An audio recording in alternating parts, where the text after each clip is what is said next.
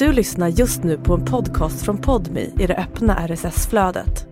För att få tillgång till Podmis alla premiumpoddar helt utan reklam, prova Podmi Premium kostnadsfritt. Ladda ner appen i App Store eller Google Play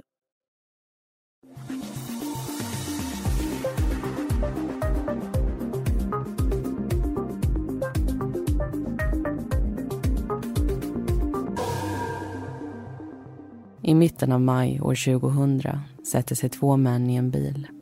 De lämnar hemorten Skövde tillsammans, men bara en av dem återvänder. Till en början klassas ärendet som ett försvinnande. Månaderna som följer består av förhör, tekniska undersökningar och framförallt teorier kring vad som kan ha hänt.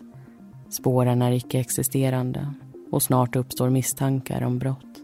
Den andra mannen i bilen blir misstänkt och åtalad men i slutändan också friad. Det ska dröja 13 år innan sanningen om den där kvällen äntligen kommer upp till ytan.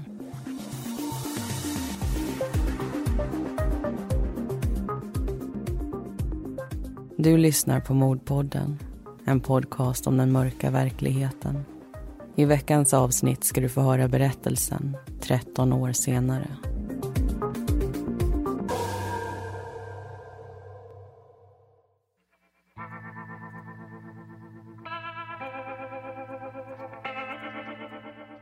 I slutet av 90-talet kommer en 20-årig man vid namn Shamal till Sverige.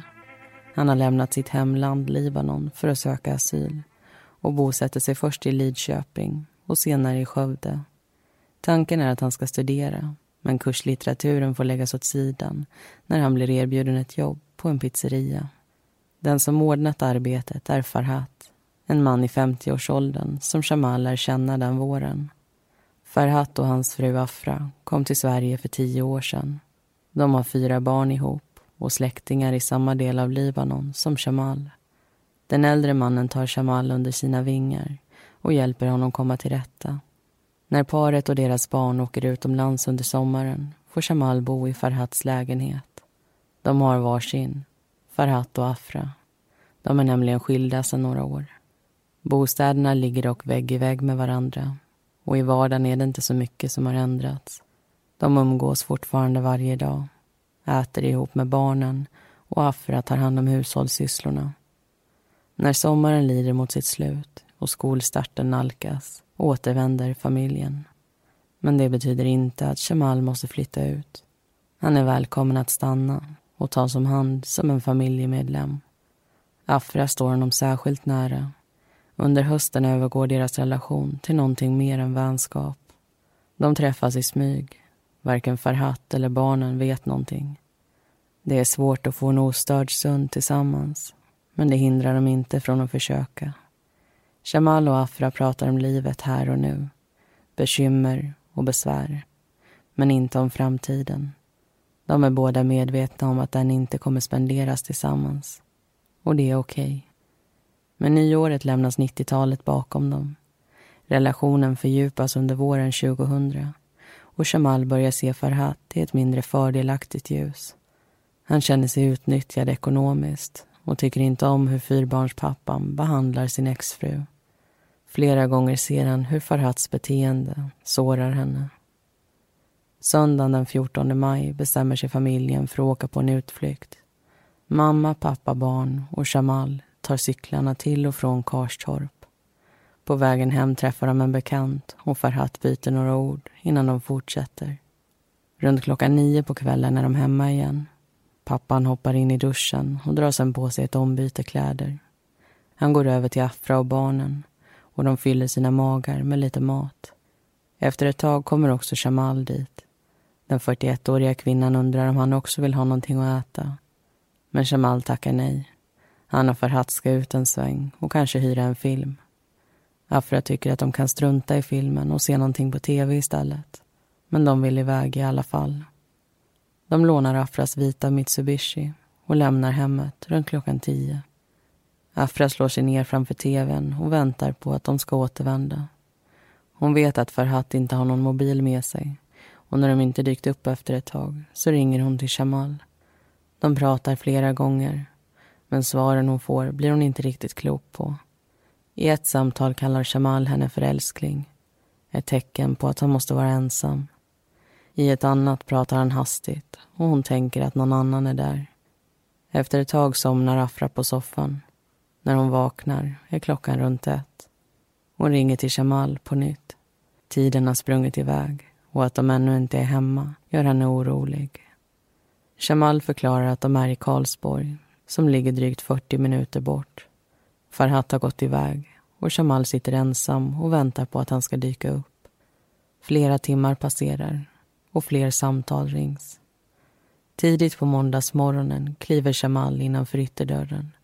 Han beter sig som vanligt, men ena handen är svullen och på tröjan finns rödbruna stänk.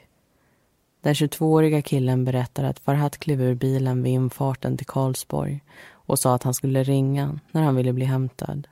Men det var också okej okay om Jamal åkte tillbaka själv. Något samtal kom aldrig, varpå Jamal tog beslutet att åka. Efter deras samtal gör måndagsmorgonen sig påmind. Barnen slussas iväg till skolan medan Afra väntar och väntar. Under eftermiddagen kommer ett av barnen hem och ser henne och Shamal i vardagsrummet. Mamman gråter och Jamal ser också ut att ha gjort det. Så kommer nyheten. Pappa har inte kommit hem.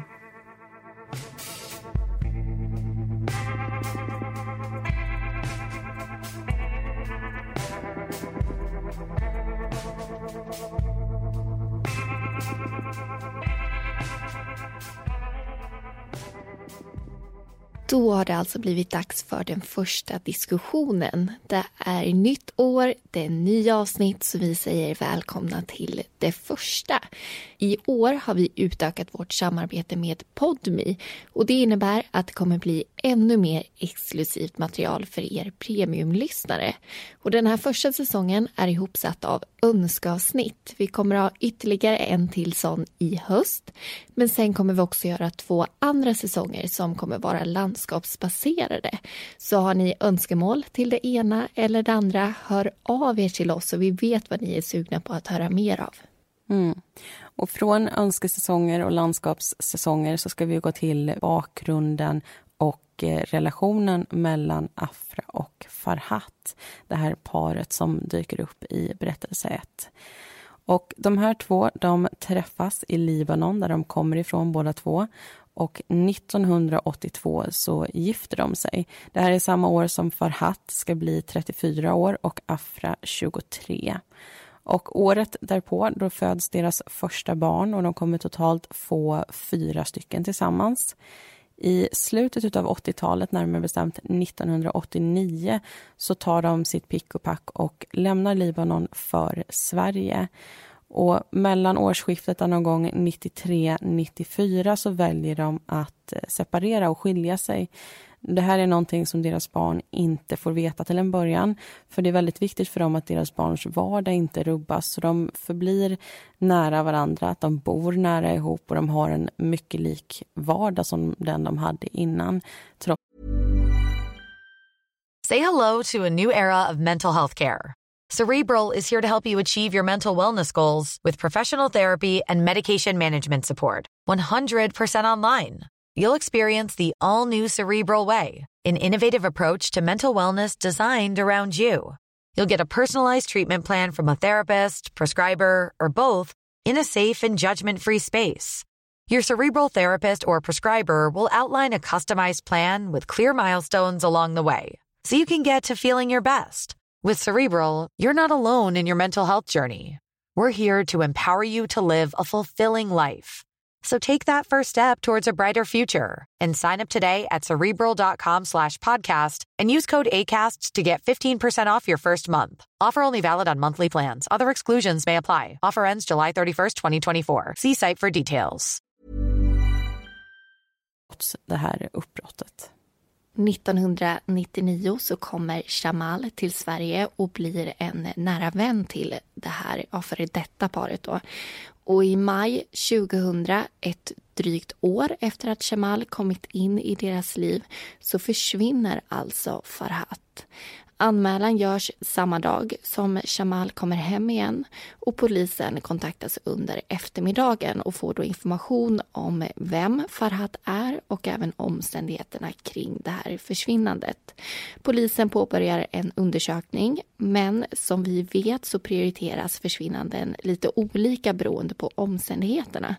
Och Farhat är en vuxen man, han har inte varit borta speciellt länge, han är dessutom fullt frisk och det finns till en början inga misstankar om brott så det blir inte högsta prioritet att utreda det här försvinnandet.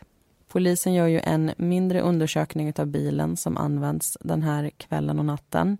Afras eh, vita Mitsubishi. Och de ser ingenting ovanligt där. De pratar med hans anhöriga. De tar emot tips. De undersöker det här området runt avfarten till Karlsborg där Farhat sågs till sist. Men det här sker ju inte på en dag utan det är ju ett pågående arbete under sommaren. Och till en början så finns det inte så mycket att gå på för polisen. De hittar inte de spår som de hade hoppats hitta. Men det kommer ju att ändras när eh, de första förhören hålls med Jamal. Mm, men istället för att avslöja mer om det här och nu så tycker jag att vi lämnar diskussionen och följer fallets utveckling i nästa berättelse.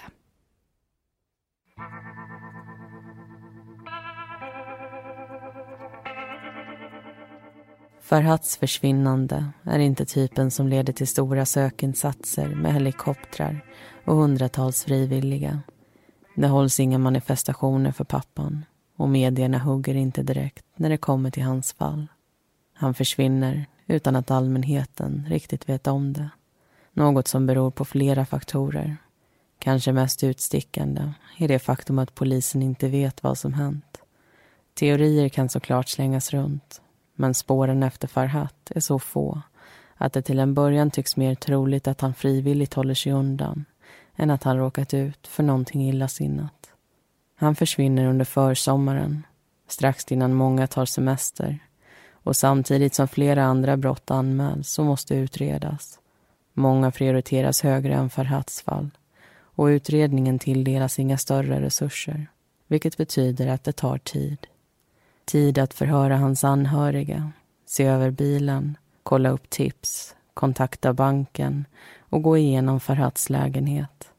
Afra berättar för dem om cykelutflykten den där dagen.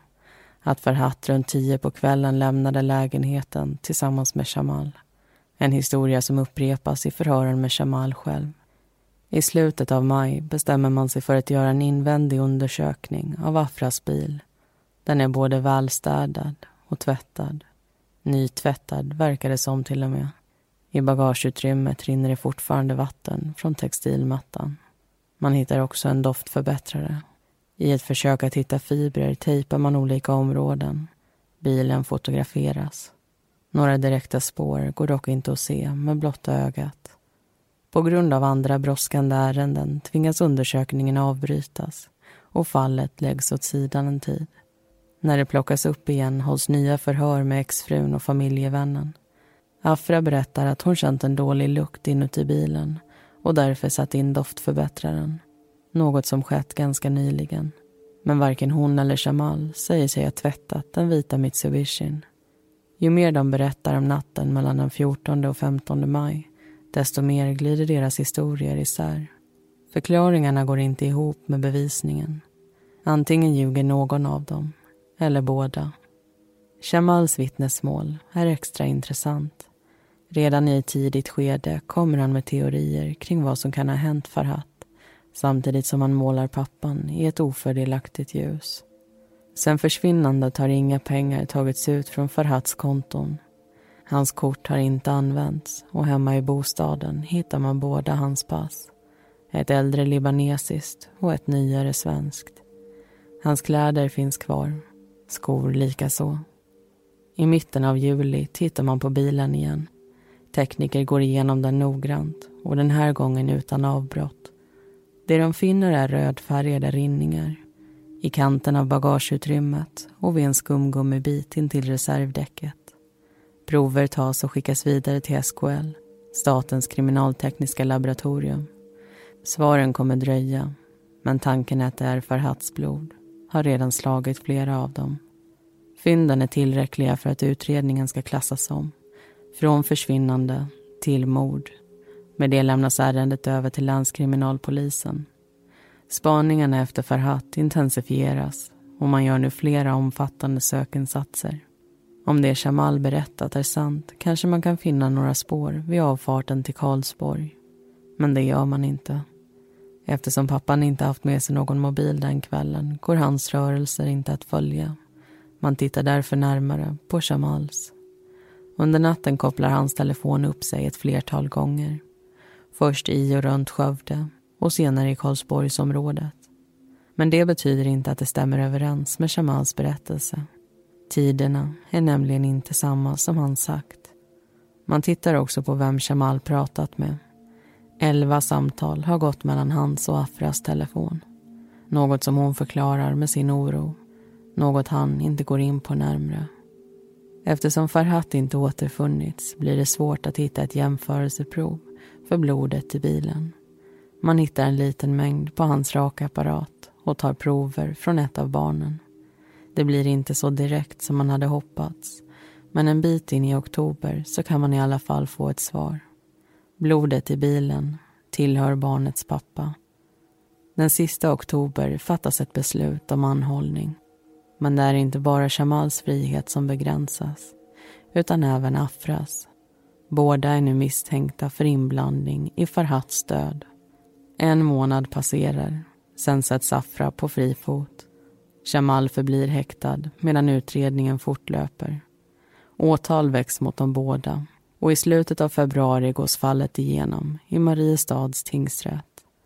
Det finns ingen kropp, men tillräckligt med bevis menar åklagaren som pekar ut Jamal som Farhats mördare. Den 22-åriga killen hade en kärleksrelation till hans exfru. Han kände sig utnyttjad ekonomiskt och tyckte inte om hur Farhat behandlade Afra.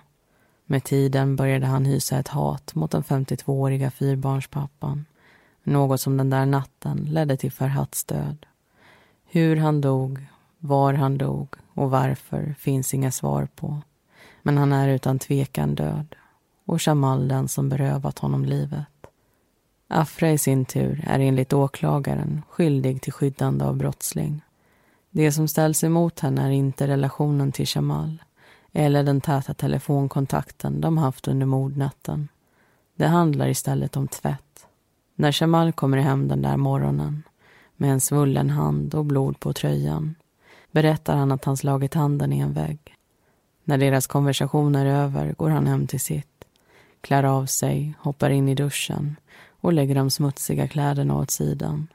Vilka Afra senare plockar upp och lägger in i tvättmaskinen. Åklagaren förklarar också att mamman varit med och gjort rent bilen. Jamals försvar menar att bevisningen som finns inte knyter den tilltal Say hello to a new era of mental health care. Cerebral is here to help you achieve your mental wellness goals with professional therapy and medication management support. 100% online. You'll experience the all new Cerebral Way, an innovative approach to mental wellness designed around you. You'll get a personalized treatment plan from a therapist, prescriber, or both in a safe and judgment free space. Your cerebral therapist or prescriber will outline a customized plan with clear milestones along the way so you can get to feeling your best. With Cerebral, you're not alone in your mental health journey. We're here to empower you to live a fulfilling life. So take that first step towards a brighter future and sign up today at cerebral.com slash podcast and use code ACasts to get 15% off your first month. Offer only valid on monthly plans. Other exclusions may apply. Offer ends July 31st, 2024. See site for details. Hey, I'm Ryan Reynolds. At Mint Mobile, we like to do the opposite of what Big Wireless does. They charge you a lot we charge you a little. So naturally, when they announced they'd be raising their prices due to inflation, we decided to deflate our prices due to not hating you. That's right. We're cutting the price of Mint Unlimited from $30 a month to just $15 a month. Give it a try at mintmobile.com slash switch. $45 upfront for three months plus taxes and fees. Promo rate for new customers for limited time. Unlimited more than 40 gigabytes per month. Slows. Full terms at mintmobile.com. talade till något mer än att han var med Farhat den där natten. Något han berättat om från första början. Men precis som Jamal också sagt i förhör är han inte skyldig till pappans död. Ett dödsfall som faktiskt inte ens är bevisat. Afras försvar slår också tillbaka åklagarens teorier. Hon tog alltid hand om tvätten. Det var ingenting som Jamal bad henne om den här gången eller någon annan. Att blodet skulle tillhöra Farhat fanns aldrig en tanke på. Huvudförhandlingen avslutas.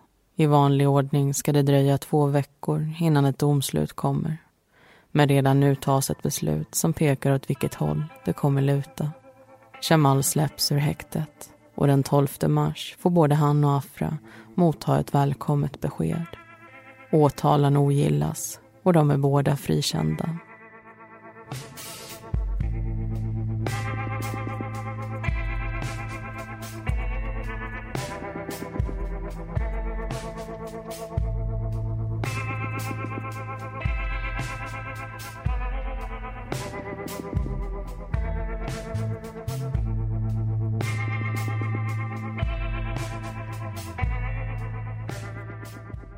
Då har det blivit dags för den andra diskussionen.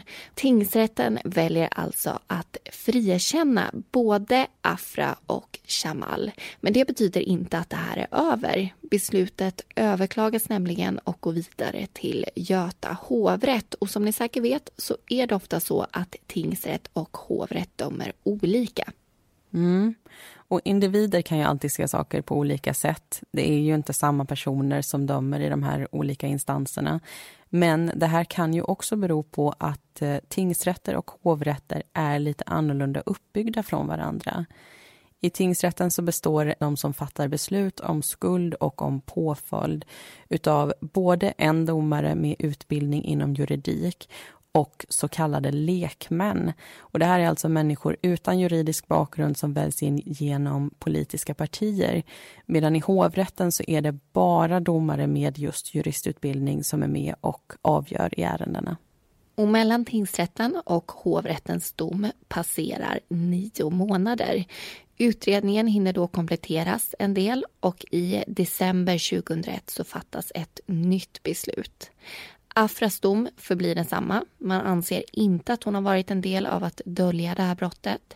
Shamal däremot dömer man på en punkt. Inte mord, inte dråp och inte heller vållande till annans död utan brott mot griftefrid. Man får alltså inte fram tillräckligt för att med säkerhet kunna säga att han tagit livet av Farhat. Däremot fastställer man att han hanterat, flyttat och gömt undan kroppen. Därför kan man falla honom för just den här åtalspunkten. Men alla sidor är ju inte nöjda med det här beslutet och därför överklagas ju domen ännu en gång. Och den sista och den högsta instansen som vi har för brottmål i Sverige, det är Högsta domstolen. Och de tar upp ganska få mål och det är för att de bara tar upp fall som kan bli så kallade prejudikat. Det vill säga vägledande fall för hur man ska döma när det finns ett specifikt upplägg eller ett specifikt problem. Så att andra domar som kommer senare kan använda sig av den lösning som de kommer fram till. Och tycker de att det redan finns ett liknande ärende så avslår de begäran att ta upp ett fall och hovrättens dom står därför fast. Men finns det någonting av intresse som skulle kunna bli just ett prejudikat, då kan eh, ett fall godkännas och ett mål dömas på nytt. Och det gör de faktiskt i det här fallet. I mars 2003 kommer deras beslut. Där står det att tingsrättens dom ska stå fast, inte hovrättens. Vilket betyder att Jamal är frikänd. Och det här fallet det är unikt på fler sätt.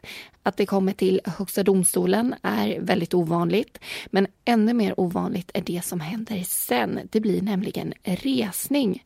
Så vad är egentligen resning och hur fungerar det? Mm. En resning är ju någonting som man kan ansöka om när man vill ändra en dom som redan har vunnit laga kraft. Och det här är alltså inte samma sak som att överklaga. Man går inte vidare till nästa instans. Utan en resning innebär att den dom som har avkunnats i hovrätten ska rivas upp och man ska hålla en ny rättegång som då kan få en annan utgång. Men det är ju som du sa, Amanda, det är väldigt ovanligt att resningar sker. Och det är ju för att det krävs ny information, det krävs att ny bevisning har kommit fram som är så pass stark att hade den funnits med under den tidigare förhandlingen så hade utgången kunnat bli en annan än den blev. Och vi har täckt resningsfall tidigare. Hedersmordet som skedde i Högsby 2005 är ett exempel på det. Där dömdes en ung man för ett brott som han vid senare tillfälle berättade begåtts av hans föräldrar.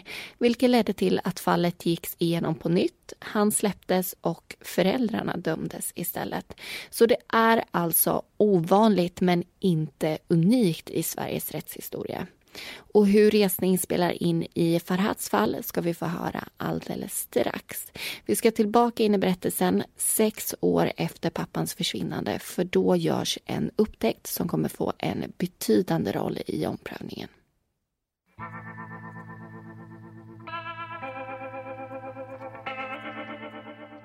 Den 17 augusti 2006 är det varmt och skönt utomhus. En man står intill länsväg 3036 i närheten av Mölltorp redo att påbörja ett av dagens arbeten. På vardera sida vägen finns en brunn försedd med brunnslock. Mannens jobb är att spola ur dem. Men under arbetets gång får spolbilen upp någonting som inte hör hemma där.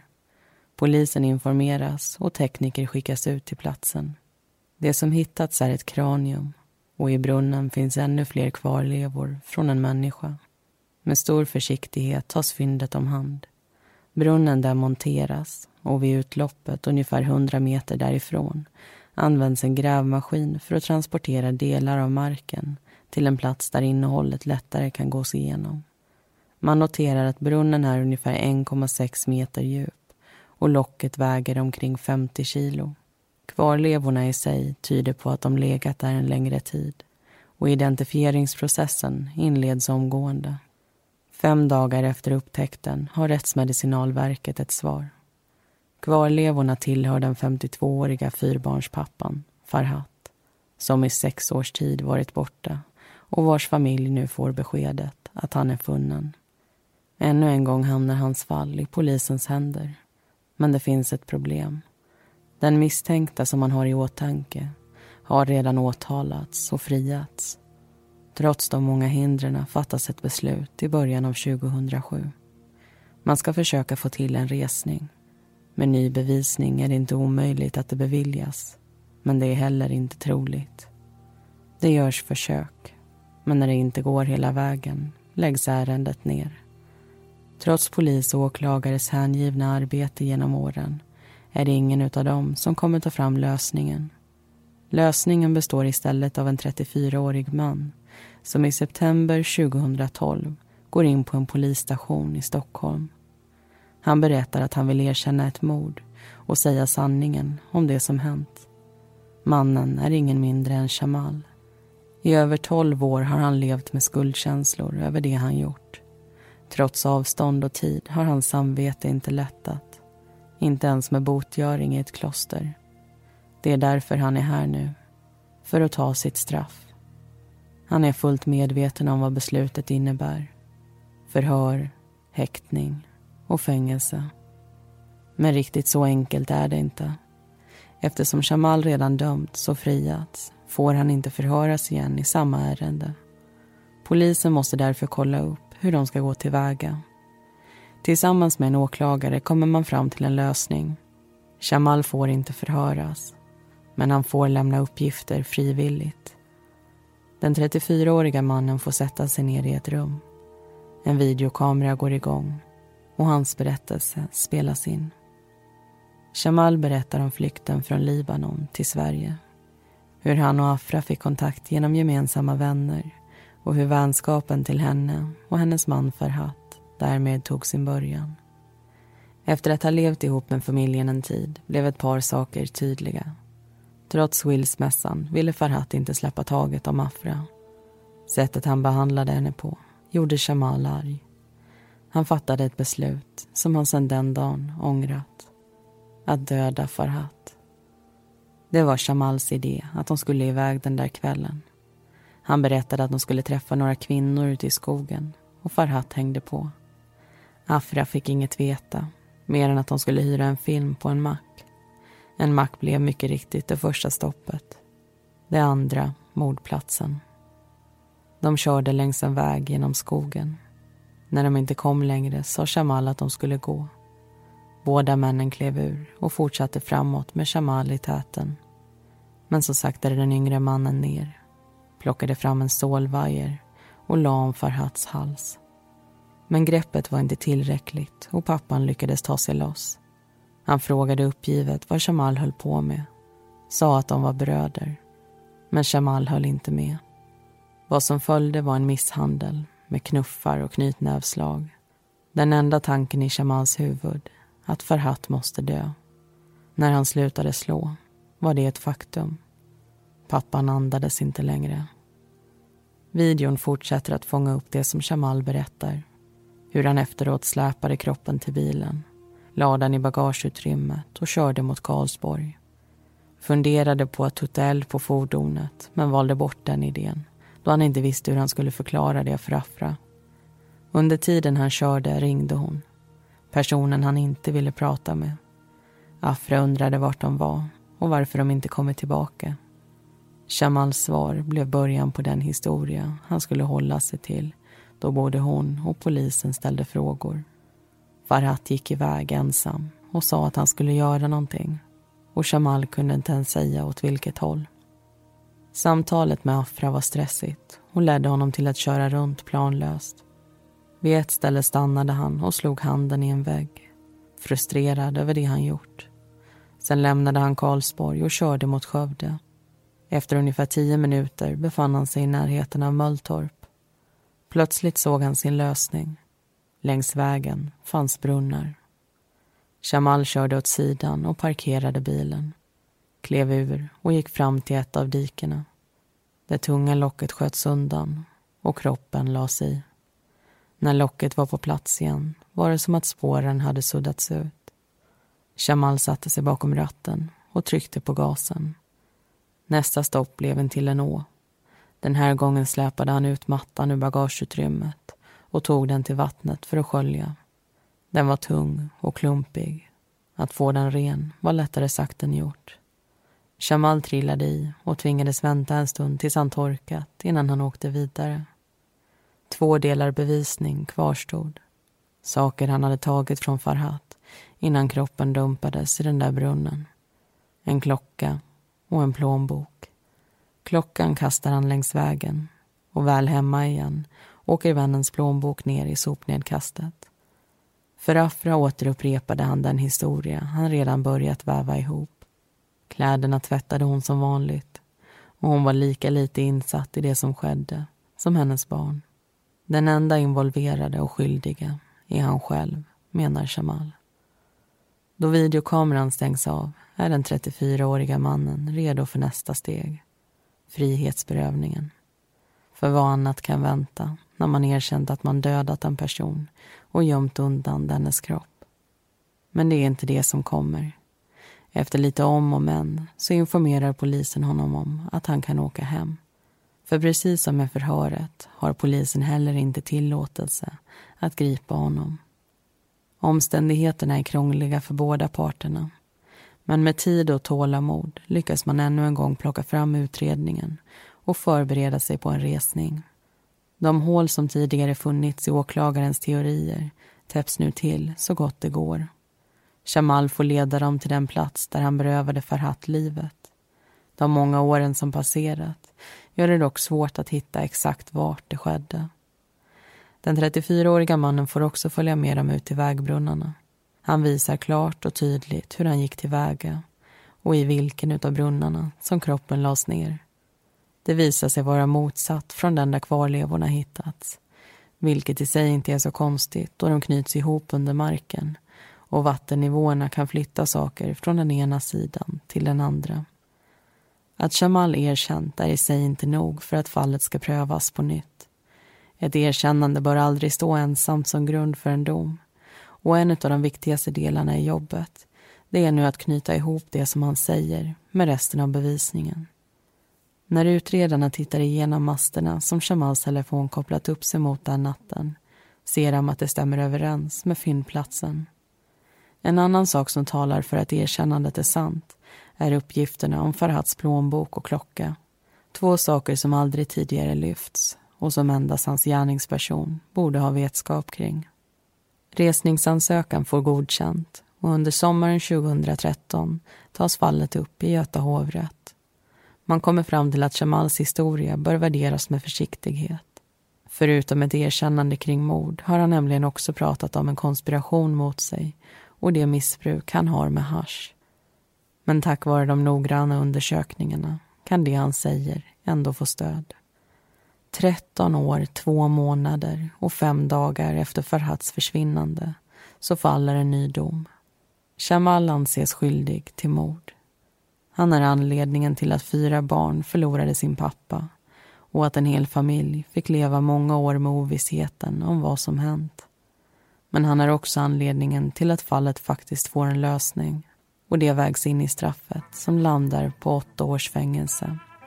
Rättvisa, avslut eller vad man nu vill kalla det. Efter många år med frågor utan svar kan i alla fall en familj få säga farväl och en pappa vila.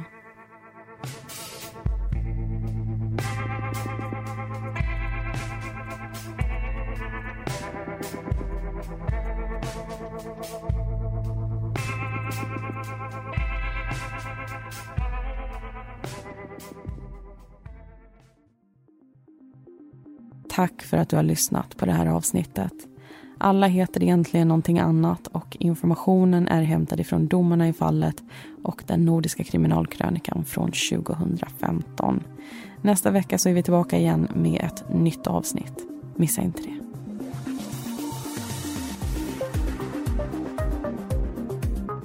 Vi som gör Mordpodden heter Linnea Bolin och Amanda Karlsson. Bakgrundsmusiken består av låtarna Lasting Hope, Lightless Dawn och Soaring av Kevin MacLeod samt Deep Space av Audionautics.